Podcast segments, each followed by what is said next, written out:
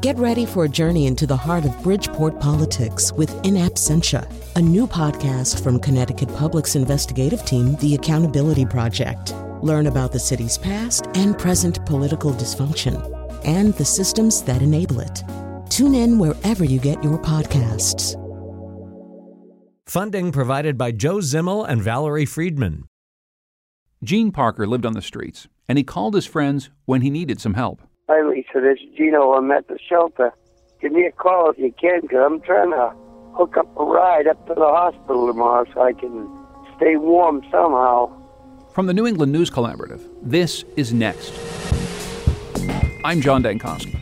Gene Parker died after being hit by a car, and reporters Jack Rodolico and Natasha Haverty wanted to learn more about his story and about homelessness in New Hampshire. We'll talk to them. We'll also listen to The Sound of Progress from 1951. Unless you're a chemist, the story of pyranol may sound like something out of Buck Rogers. A transformer liquid with high dielectric strength that won't sludge or oxidize. There's another name for that compound. It's PCBs. Coming up, the history of a company town still recovering after decades of this contaminant polluting the river. And the bald eagle's comeback in New England is good news, but not if you're a cormorant or a puffin or an osprey. It's next. Next is powered by the New England News Collaborative, eight public media companies coming together to tell the story of a changing region, with support from the Corporation for Public Broadcasting. This is Next. I'm John Dankosky. Coming up, the toxic legacy of a big company in a company town. But first, Lisa, Urena, they're supposed to be down here. Two kids to pick me up. Where are you? Bye. That's the voice of Gene Parker, leaving a message for a friend. Gene had been living on the streets of Concord, New Hampshire for five years. About 20 minutes after he left that message, he was hit by a car and he later died. Gene's story led to a lot of questions about homelessness in that state, and New Hampshire Public Radio reporters Jack Rodolico and Natasha Haverty tried to find some answers. Their series, No Place to Go Homeless in New Hampshire, looks at chronically homeless people like Gene Parker, and as you'll hear, others who live on the edge of homelessness. Jack and Natasha, welcome to Next. Thank you. Thanks for having us. I want to know more about Gene's story. Who exactly was he? Tell, tell us about him. Gene Parker had kind of a checklist of obstacles that kept him out of public housing, which is a big place he could have gone. A guy like him would have hoped to go, and then shelters. So, a big one was his criminal record. He committed a really serious offense, a sex offense, that had him incarcerated for 10 years.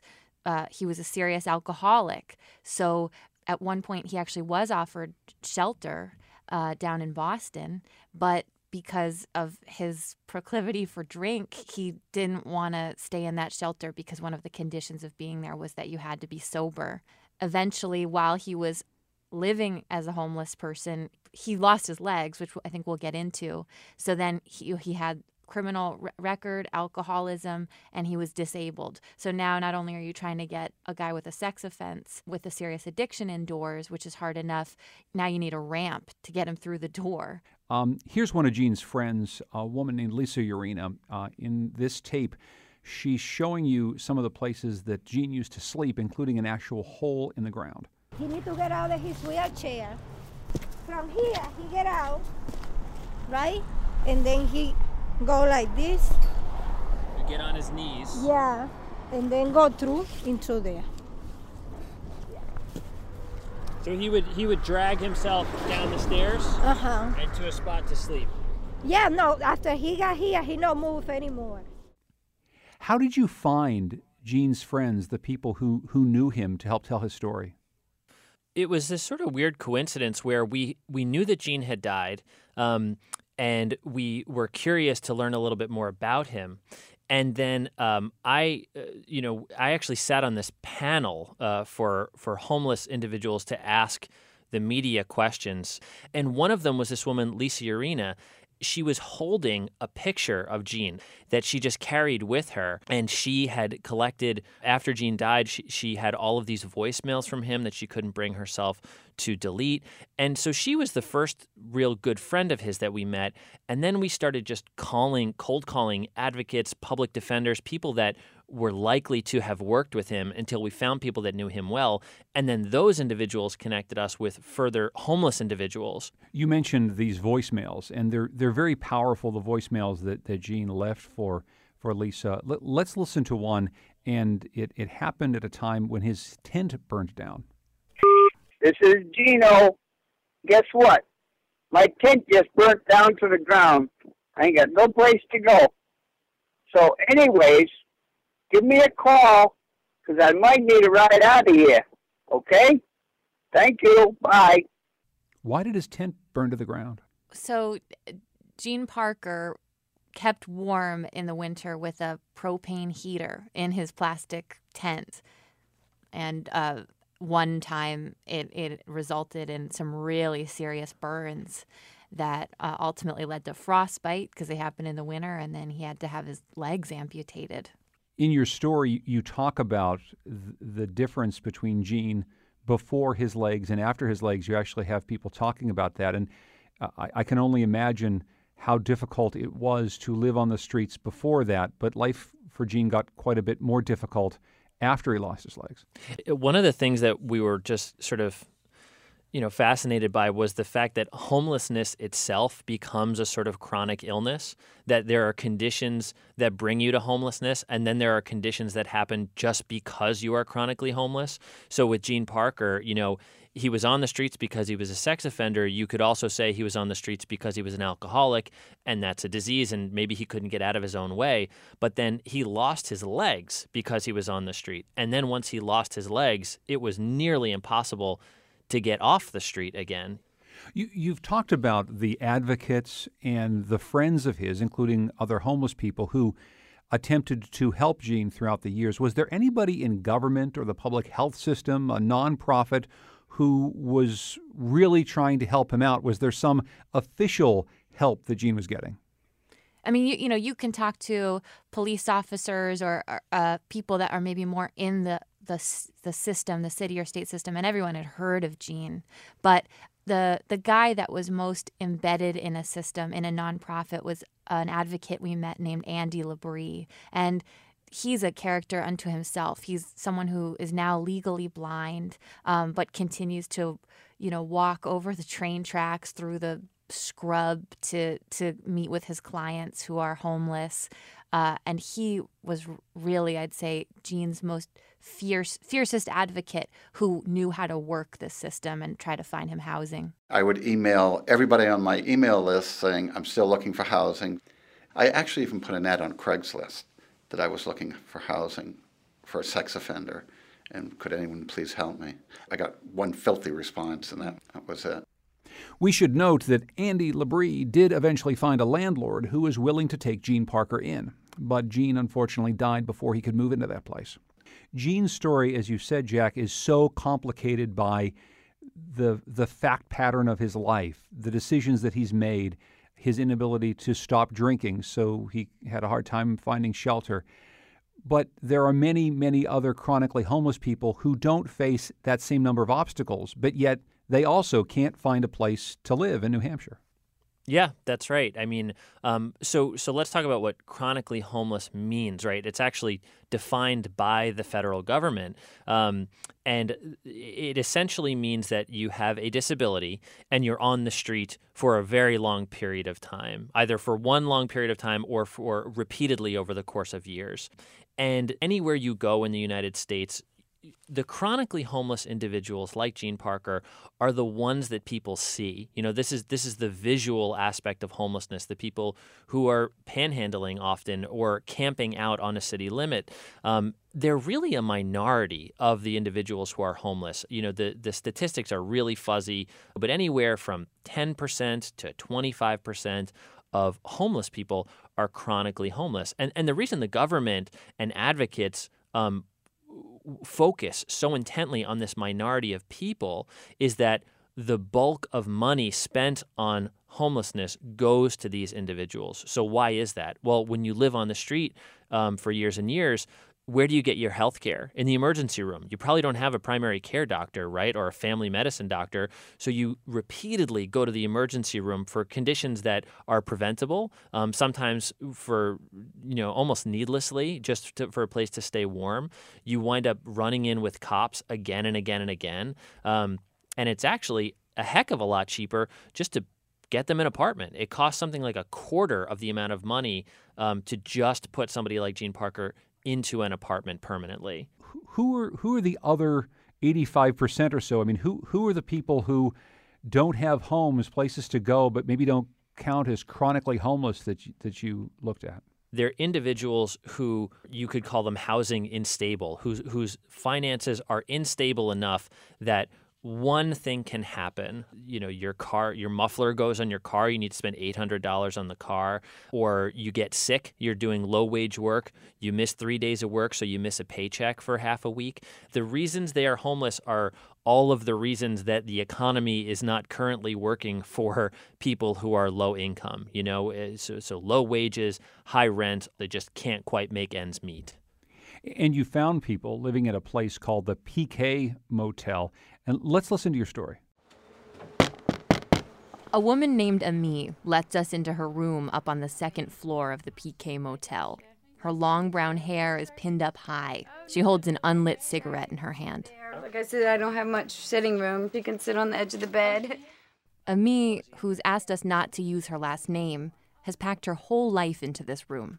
Plastic bins of clothes, boxes of canned food she gets from the food pantry and heats up in her microwave. The object she says is most important to her a photo of her holding her daughter in the hospital just after she was born. I've never been without that picture. That picture has always been beside my bed, no matter where I've been or where I've lived. Ami says her life really fell apart after her partner assaulted her so badly that in order to heal, she had to have metal rods and screws put in to hold her spine together.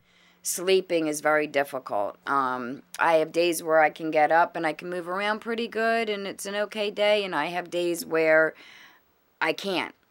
So, since I don't know what days are going to be good, how do you really hold down any kind of job? Because of her injury, Ami collects Social Security. Most of that money goes to rent for this room, 550 each month. It's not that it's an awful place to be, but it's not where I want to be. The PK Motel rises up over a big, dusty parking lot, partway down a rural road in Effingham, close to the Maine border and wedged between the lakes and the White Mountains. The place looks more like a warehouse than a motel. It's not a place families stop on vacation. It's where local town welfare offices send people when they're out of options. And behind each of these doors are stories of people stranded by poverty. For Ovi Sharest, who's 31, he says he's stuck because he can't get a job. Jobs around here are tough. Um, the rates aren't that good, they're awful. Ovi lives just a couple doors down from Ami. He says even if he had a job, he couldn't get to it because, like a lot of folks at this motel, he doesn't have a car. When we talk to him, he's just about to take a three hour round trip walk to the nearest grocery store with his friend Francesca Wright. Wright says when most jobs are low wage and part time, it's hard to get a leg up and out of a place like this. She works at McDonald's. I'm 30 years old. I've got six, 15, 16 years experience, and they were paying me 775. Over on the other side of the building, Stephanie Adjutant stands outside her room. She has a car and a job. But on the day we meet her, she tells us she can't get to work because she didn't have money for gas. I don't like living here, but I do it because, like, it's at least it's a roof over our head. She lives here with her fiance and two babies. She's 20 years old. You know, I mean, I have food stamps, but it doesn't last the whole month because I have to buy formula. So. Adjutant's boys are the third generation in her family to live out of motels, homeless. A lot of people got here because they were running away from something. Adjutant's fiance says he became homeless as a teenager. He ran away from home after his father put a gun to his head. Sitting on the stone step outside her room, Vicky Leather says this motel is a refuge for her and her husband. Next to her is a bed of flowers they put in as soon as they arrived. The flowers are plastic, but she says next year they'll put in real ones. It's time that my husband and I had a life of our own. because we've always been raising our grandkids. And between us, we have 22. The Leathers moved here from Maine a couple months ago. They're vague about why they left, but Vicky says they were surrounded by drugs and drug addicts. I mean, it's got so bad down there. People was taking their cellars and turning them into crack houses, and so many children getting, you know, hurt out of it. Back up in Ami's room, she says she's been homeless for months. But before the PK Motel, she says it was worse. For a couple nights. I have to laugh about this. I actually slept in a laundromat for a couple nights because it was warm. Ami says she's been on the wait list for subsidized housing for eight years. In the meantime, she lived in substandard apartments. One place had no heat. After ending up at the laundromat, she met a social worker who told her about the PK motel. Most of the time, Ami says she's working on an exit plan. She's on the phone with insurance, with family court, with the housing authority. She says she actually has a deadline for herself to get out of here. This January coming up, I'll be 50. Wow. It happens fast. And I hope not to be homeless or staying at the PK at 50. I'm going to keep my fingers crossed. And that's one thing a lot of people who live in these rooms have in common. They're thinking about leaving. They just don't know where they're going yet. That's Jack Rodolico and Natasha Haverty reporting for New Hampshire Public Radio and their series on homelessness. Natasha, near the start of that piece, you said something interesting that the motel is a place where local town welfare offices actually send people when they're out of options. Could you tell us a bit more about that? Sure. You know, we've been talking about homelessness in cities and, and the advocates that we met, and you can literally if you're in a city uh, there's a there's a service called 211 if you're homeless and you dial this number and you say i am in trouble you know i need a roof over my head you can dial it. And at least we've been told by advocates who answer that phone uh, that that you'll get help in in 10 minutes or 20 minutes. You will have some options put before you of okay here's what we're going to do to help you out. But in more rural parts of the state like where this motel is where the pk motel is um, you might call up that number and not get a response for hours. And in the same way, welfare offices up there tend to be open a couple days a week. Uh, so so it, it, it introduces this host of problems of how do you respond to those people Jack identified as really walking that line. According to data that we looked at from the Department of Housing and Urban Development, homelessness in New Hampshire dropped about 36% between the years 2007 and uh, 2015. It's based on something called the annual point in time counts of the homeless. Uh, what basically happens is a night in January, volunteers go out and count the number of homeless people, uh, both those who are in shelters and those who aren't. Based on your reporting, how accurate do you think that number is? Is, is New Hampshire really doing that much better than other states in New England at solving the homeless problem? You know, we're not sure there's really evidence that, that New Hampshire is. And anyone you talk to will tell you that those point in time counts are really unreliable ways to take stock of who really doesn't have a home in the state. Uh, in cities, you you know, it's one night of people walking around scouting out the people they can find who are sleeping outside. But as we know, homelessness is largely an invisible, kind of out of sight problem. Then you're talking about doing it in rural areas where a lot of times you're relying on people showing up and saying, Yep, put me down. I'm, I'm homeless. Add me to your list. So they're just not real scientific methods we're talking about in figuring out, you know, how big is this problem in New Hampshire or any other state. If you compare the 2016 and 2015 numbers in New Hampshire, um, homelessness, according to those numbers, went down. I think it was nine percent, right? And we we asked the head of the biggest shelter in the state about that, and he just kind of scratched his head. He's like, I don't think that's necessarily true. We also talked to a woman who ran a shelter in a rural part of the state. She said she was seeing more people this winter in her shelter than she had in previous years um, more families, more children, more people addicted to opioids and heroin. Uh, some advocates are just kind of frustrated with the way the government counts. They say, you know, why don't you count in the summertime, for example, you know, when there are more people on the streets? Why don't you find a way to incorporate um, individuals like at the PK Motel or doubled up with family, you know, the, the count sort of has to be done. There has to be a way of quantifying the problem so that the federal government and states can create policy. Um, but there, at this point, there is no reliable way to count the number of homeless people that that we found. Natasha, it's obviously a very complex problem, but in talking to some officials about this here in Connecticut over the years, and certainly for this story, you get the sense that the high cost of housing is going to be one of the biggest contributing factors. Is this really a, housing question, or is there something else at the root of this problem uh, that you found from your reporting? So I think housing is a huge part of this, but I'd be lying if I told you that that's the big takeaway for us is that oh if, if housing was a little more affordable this problem would be solved. It's so complicated and it it also you have to take into account people's choices um, and and where they have decided that they're safe. A, a, lot of people we talked to were trying to get out of situations that maybe was a permanent home, but where they did not feel safe. Either you're talking about abuse or um, a death in the family, or uh, just literally the the house they're living in isn't being maintained. So there's so many factors. I know that's not a very satisfying answer, but mm. that's the truth.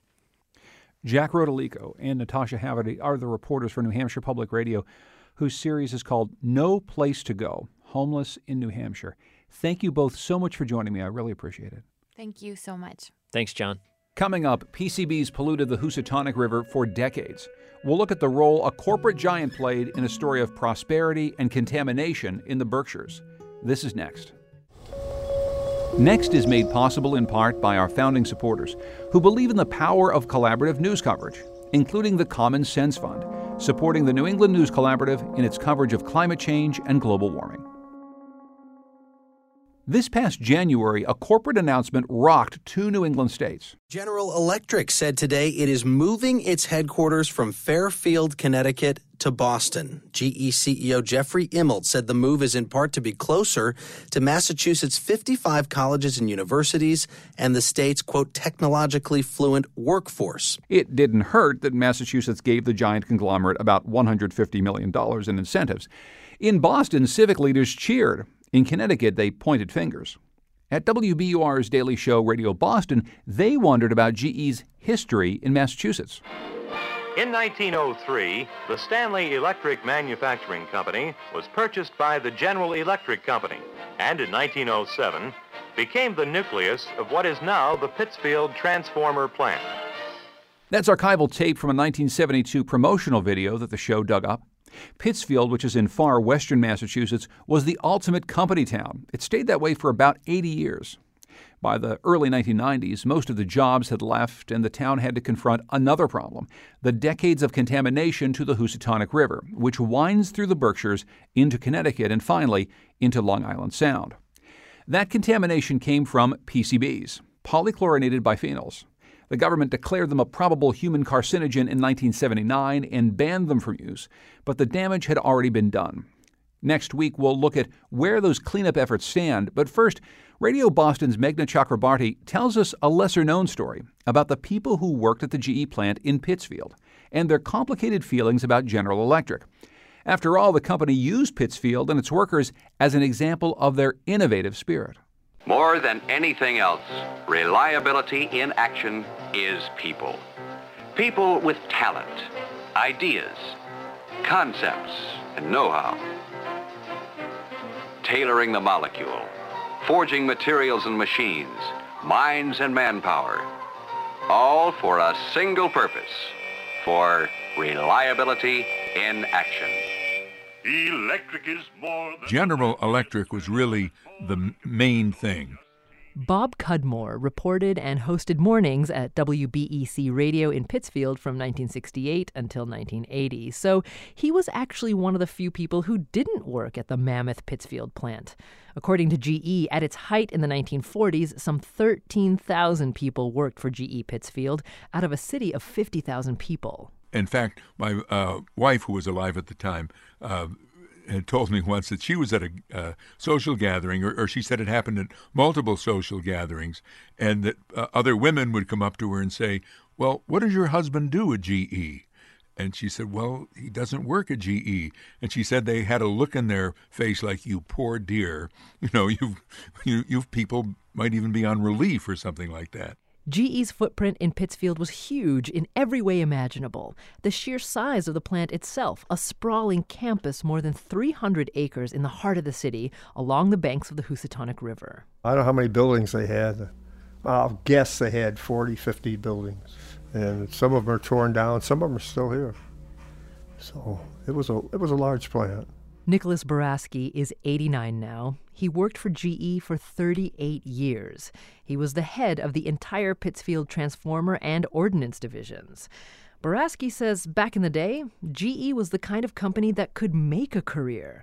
After all, he says, just look at who else got their start in Pittsfield Jack Welch, GE's most famous CEO, who first joined the company as a chemical engineer in the plastics division. I worked for him. He was a uh, avid golfer. We, he and I played a lot of golf together. But I was very fortunate. I moved I moved quite well. Further than I ever thought I'd go. Just about everyone we talked to felt something similar. They were proud. Pittsfield was an old mill town that could have gone under in the end of the 19th century, but GE came in and helped revive it. Not only that, Pittsfield workers genuinely loved being part of a company that epitomized 20th century American industrial ingenuity. Oh, yeah, absolutely. Thomas Blaylock started working at GE Pittsfield in 1966, where he was an engineer in the high voltage lab. We really were kind of at the top of the game in this high voltage transformer and high voltage research area. And the corporation knew it. Just listen to this 1952 GE promotional video. They're almost up to full voltage. Hold your ears. The destructive current of this man-made stroke is greater than that occurring in 80% of nature's strokes. How have the mighty fallen? Here, the erstwhile power of the gods is actually yoked and led out to labor at the will of man. And you know, you, you walk in the door and you you you have the sight of the entire building from one end to the other, a quarter of a mile away. Again, Tom Blaylock. The overhead cranes, there were there's two cranes in that building. Each one will lift 350 tons, and they were used together to lift the, the heaviest transformers. Somebody once said to me, "You never, you know, you never get tired of being in this building and watching these mammoth transformers flying through the air, as it were, and just all kinds of activity like that that was just fascinating." Those transformers needed to be cooled, and GE's preferred coolant for its largest transformers was a high quality mineral oil. But for smaller transformers, such as those used inside factories, schools, or office buildings, starting in the 1930s, GE began using a coolant called pyranol, explained here in a 1951 GE video. Unless you're a chemist, the story of pyranol may sound like something out of Buck Rogers. Broadly speaking, you take a molecule of diphenyl, replace five hydrogen atoms with five chlorine atoms. Result? A transformer liquid with high dielectric strength that won't sludge or oxidize. But more than that, it won't burn. Sounds like the perfect industrial chemical. But pyranol has another name. You guessed it PCB, or polychlorinated biphenyl, banned in the U.S. by 1979 as a probable human carcinogen. But prior to the ban, GE was making thousands of these small transformers.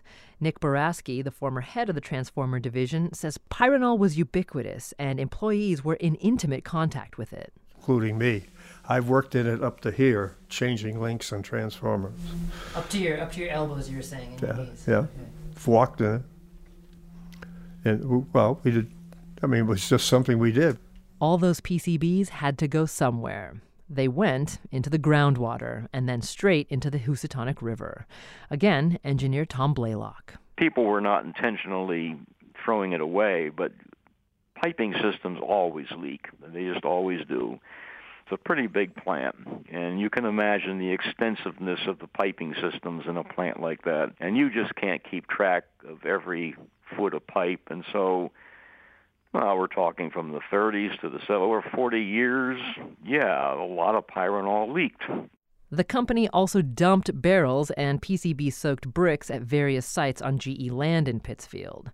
We don't know the total amount of pyranol that made its way into the Housatonic. GE estimates that there could be up to 70,000 pounds of PCBs left in the river today.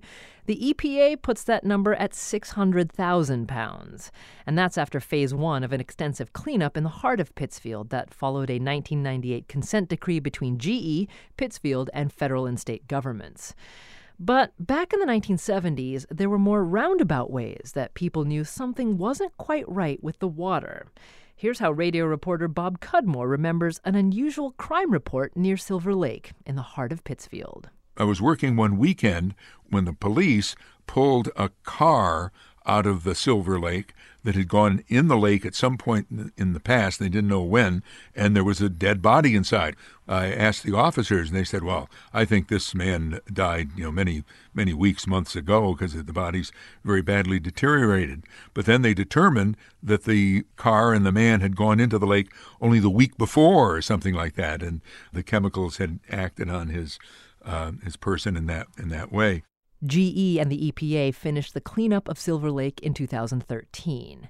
As we mentioned, by 1979, PCBs were completely banned.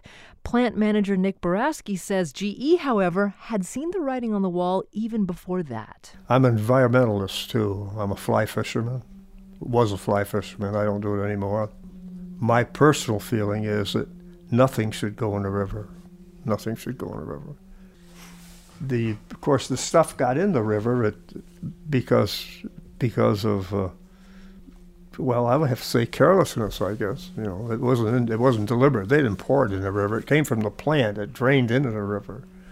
Like the only one thing I can say about the use of uh, pyranol is I was the guy who ordered it to be stopped. All right. When did you do that? 1977 Why'd you do that? Because I didn't want the government yelling at me, not because I thought it was dangerous. Okay. It's easy to pass judgment at a distance. Easy to point out the logical inconsistencies in what Boraski says. He's an environmentalist, but he doesn't think PCBs are dangerous?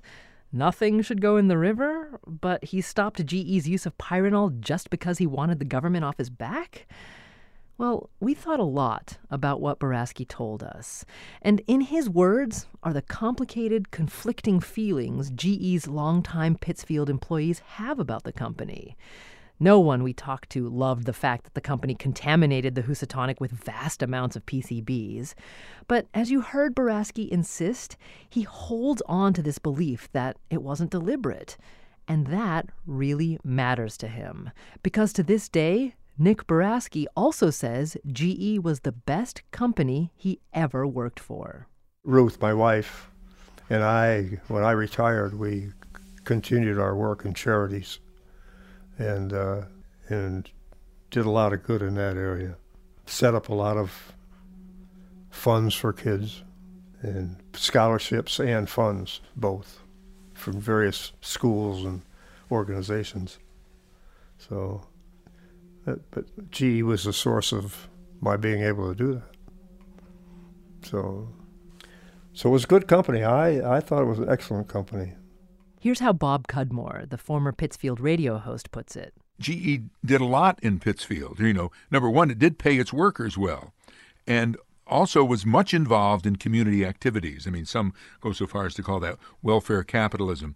Pittsfield was known for having these big parades, and GE always put out a, a big float. You know, they had a um, like a fire breathing dragon. I remember one Halloween parade and some incredible patriotic thing. I mean, GE in Pittsfield was the first place that organizations, the Boy Scouts, the Girl Scouts, the you know the anti-poverty agencies, whoever needed money for quote unquote good works, they'd be the people you'd approach because they would be the ones that would be likely to support you. But of course, the flip side to that is a community that becomes reliant on that seemingly endless corporate support. Everybody referred to GE as the GE, the GE. It was like you were talking about the government. You know, it was it was seen as something that was uh, immutable or that it, it wouldn't change. But of course, uh, we found out, you know, that it could change, and in fact, uh, did change. GE left Pittsfield, and it took those thousands of jobs and all that corporate largesse with it. It was pretty much of a shocker. Tom Blaylock was still at the high voltage lab when, in 1986, GE announced it was shutting down the transformer division. I remember being told that at the time that the plant it was decided to close down that we actually were in the black, but we were not far enough in the black to be producing enough return on the investment in the plant. As I recall, the CEO of General Electric was Jack Welch, and I think that he was guiding the company into directions other than heavy manufacturing, which turned out good and bad.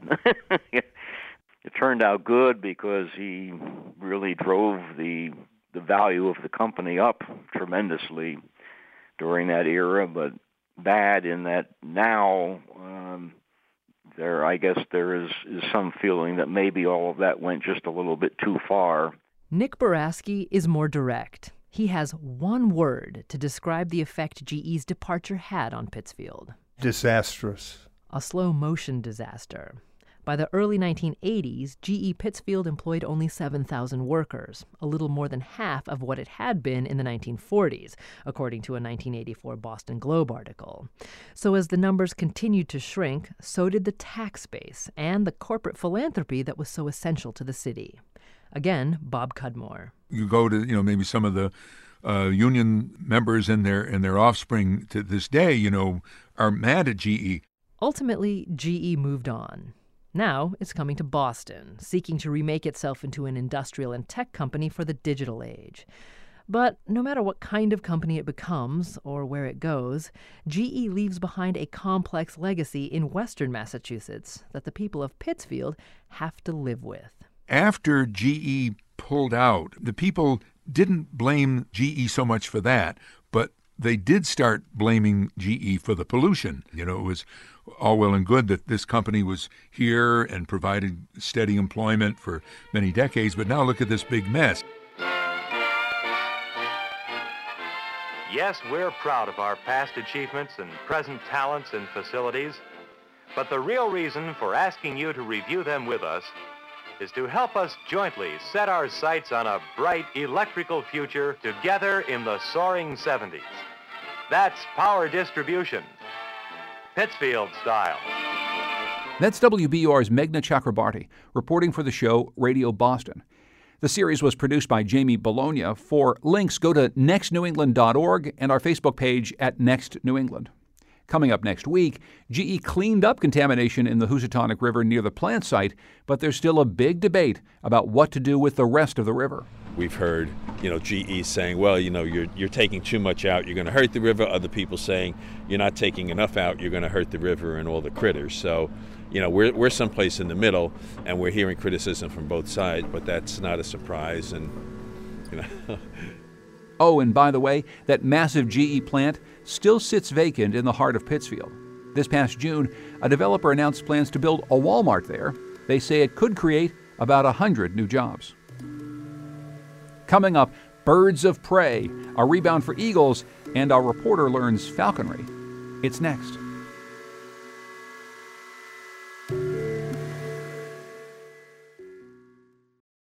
This is next. I'm John Dankosky. The video is one of the most thrilling and terrifying things you'll ever see. Three osprey chicks sit atop a nest in Hog Island, Maine. Then, out of the fog, a bald eagle appears, moving fast. One of the chicks hunkers down, another takes flight, the third hesitates, and in a violent but seamless motion is snatched in the eagle's talons. The video shocked viewers of the Osprey Cam that had been set up by Explore.org and Audubon to chronicle the chicks since their birth this spring.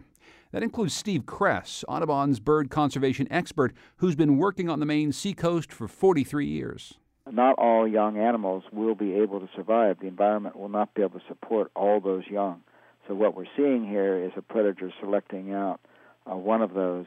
And we know, too, that that eagle is probably feeding its that uh, that unlucky chick uh, will help its own young to survive into the future. And that need for eagles to feed their young is increasingly causing trouble for other bird species. The bald eagles made a remarkable resurgence in New England after being nearly extinct. Maine Public Radio's Fred Bever has our story. By the early 1980s, the bald eagle population in Maine had dropped to fewer than 40 nesting pairs, but they're flourishing now. There are well more than 700 pairs nesting in Maine. See, there's one. Bird tour operator and scientific researcher John Drury pilots his old lobster boat out into Penobscot Bay, about 15 miles off Rockland. He's been visiting a rocky archipelago of seabird colonies here for decades. He watches a black headed juvenile eagle arc into the air and two gulls rising to chase it off. See, there's one after. There's one there after him right now. See him? They'll, you know, try to keep them off of there. Around the bend, a handful of great cormorants, big dark birds with long hooked beaks, guard their nests. And out on a nearby ledge, several more young eagles loaf. Watch. Moved out here to forage close to the rich, delicious birds. From Drury's perspective, that's a problem. Those great cormorants living under the eagle's gaze are some of the last to breed in the U.S. Once extirpated here, the great cormorants, too, have made a comeback, reaching a peak of 240 nesting pairs in the early 1990s. And there are 40 pairs this year. And the eagles have been attacking every colony every year, pretty much. It's not just great cormorants that are getting harassed. About 50 miles southwest of Drury's birding grounds in Casco Bay, State biologist Brad Allen is documenting declines in several avian species, some common, some not. This day, he's looking for great blue heron, designated a species of special concern in Maine. There's one right there. Is that an eagle or a great blue heron? It's a heron, a majestic, prehistoric looking bird. When Allen last studied the species in the 1990s, he counted roughly 1,200 nesting pairs along the Maine coast. Now, the coastal heron population is a third of that. So it's down quite a bit. Because, you know, we've actually witnessed, uh, you know, some subadult bald eagles in the heronry right when the maybe the young are just getting ready to fly for the first time. The getting in there is just catastrophic. Allen says some eagles are shifting their diets. They're contending with a big drop in their traditional coastal prey, cod, salmon, and other fish whose populations have been hurt by overfishing, dams, and warming ocean temperatures. In the absence of a, a bay full of fish, they're going to eat the next available chunk of protein, and it might be a, a cormorant or a, uh, or a young great blue heron. Seabirds face other threats as well, but the eagles are putting real pressure on. And with their population growing at an 8% clip around the country, it's an emerging issue for wildlife managers. Right now, the only real strategy to deal with rising eagle predation is to scare them off. Maine hosts the only U.S. population of Atlantic puffins, a clown faced little avian popular with birders. During the nesting season, when the puffin eggs and chicks are most vulnerable, volunteers are posted at some of their colonies to wave off marauding eagles. But when humans aren't around, puffins, like the other seabirds, will face a growing number of eagles on their own. That's Fred Bever of Maine Public Radio. If you want to see the video of a bald eagle attacking an osprey nest, go to our Facebook page at Next New England. Now imagine if that marauding eagle could be coaxed to land on your arm and employed as a weapon to kill prey you can't even see. That sport or art is called falconry, using eagles, hawks, or falcons to hunt for game. It's been around for thousands of years, started in China, and it's practiced widely across New England. VPR reporter Kathleen Masterson went to learn more at the Green Mountain Falconry School in Manchester, Vermont. The director took her on a walk through the woods with two Harris's hawks named Monty and Wallace. Harris hawks tend to be um, quite vocal as birds of, of prey go. They're also fabulous hunters, so we can practice the sport and we can catch a whole range of prey. I mean, anything from bugs and snakes they'll catch all the way through to things we're actually intending to catch, like pheasant and rabbit. That's Rob Waite, who runs the Green Mountain Falconry School. He's been training birds of prey for over three decades. And today, he's taking me hunting. This means I'll be wielding a trained Harris's hawk on my gloved fist, casting it into the wind and hoping it finds some small game to catch. I promised my friend rabbit stew tonight, but Waite tells me I might have to settle for chipmunks. The Harris's hawk is still very much a wild bird, so if he catches anything, we'll have to distract him and take the prey away. But first, I meet the dark brown bird with piercing black eyes who will be my hunting weapon today. This is Monty, and uh, he's a male Harris hawk. Harris's hawks have tawny reddish shoulder patches and leg feathers. Under the tail, there's a flash of white. They're clearly birds of prey with their hooked beaks and curved talons. So, Kathleen, if you're ready, I'll show you how to hold him. Waite has me slip on a dark leather glove that extends almost to my elbow onto my left hand, so my dominant right hand is free. They say years ago, though, that uh, a knight on horseback would always have his sword hand free. So, yeah, I'm not sure I believe that. so, he's going to jump onto your hand, and I'm going to have you make a fist right now with your gloved hand. I put the jesses between your middle fingers, and that means when you grip, it gives you a good hold on them. The jesses are leather straps tied to his ankles that serve as a kind of leash. Monty is surprisingly light given his nearly four foot wingspan, and I can barely feel his talons as he grips my arm and walks out onto my fist. And those bells that you hear, they're attached to the hawk's ankles. They're the key to retrieving the game once the hawk has killed it. Falconers use those bells to track and then hear when the hawk pounces on an animal so they can rush over and take away the kill before the hawk devours it. If you find your hawk and he's in the meantime made a kill and eaten it, you can't get him back. Now, he's not hunting for us, he won't retrieve the kill. So he'll actually eat it. So that helps me get to him quickly and remove the kill before that happens. Food is the motivation for pretty much everything the hawk does. It's also how falconers train the bird to return to its handler. These Harris's hawks we're flying today were born into captivity, but they're still wild, and the hawks have to be trained to become accustomed to humans, and most importantly, to obey the signal to return to the handler. In short, it's all done with food. So the bird doesn't come back to us because it bonds with us or because it wants to hang out with us. It comes back to get something to eat. So unlike a dog where you, you can praise it, where you can pet it, that's not going to work for these guys. So to make sure the bird's got an appetite and therefore a desire to come back to us, what we do is we weigh the bird every day. And the weight will actually let us know exactly how hungry the bird is. The bird's flying weight is so precise that if a Harris's hawk is just three quarters of an ounce heavy, he's grounded because he won't be hungry enough to return to his handler. But today, Monty is ready to fly. I keep my elbow tucked into my side and my fist out and walk with Monty into a nearby mowed grassy field. Then Waite takes Monty onto his arm and shows me how to release the bird to hunt. So what we do is we cast the bird, and that means a gentle throw into the wind, because like an aeroplane, they'll get lift. And all I do is grip tightly with the, onto the jesses, and I'm going to step as my left hand goes forwards, sweeps forwards, and releases the jesses right at the end of the throw.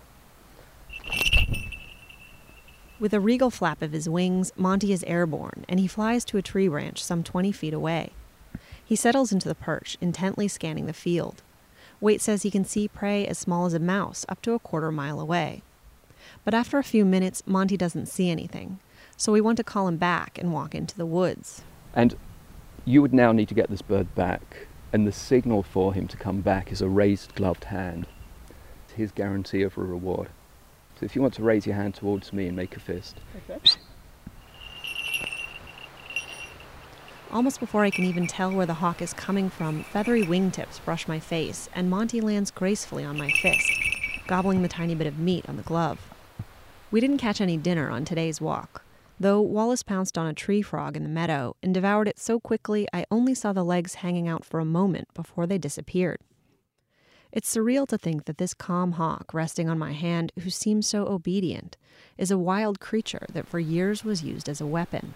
Your hawk was really an, an early gun, and when the gun was invented, then it nearly died out because people decided well, it's easier to go hunting with a gun than a hawk. But people kept kept it up really as a as a passion, and it became it became something that you do because of the love of it. For Waite, he's turned that passion into a career.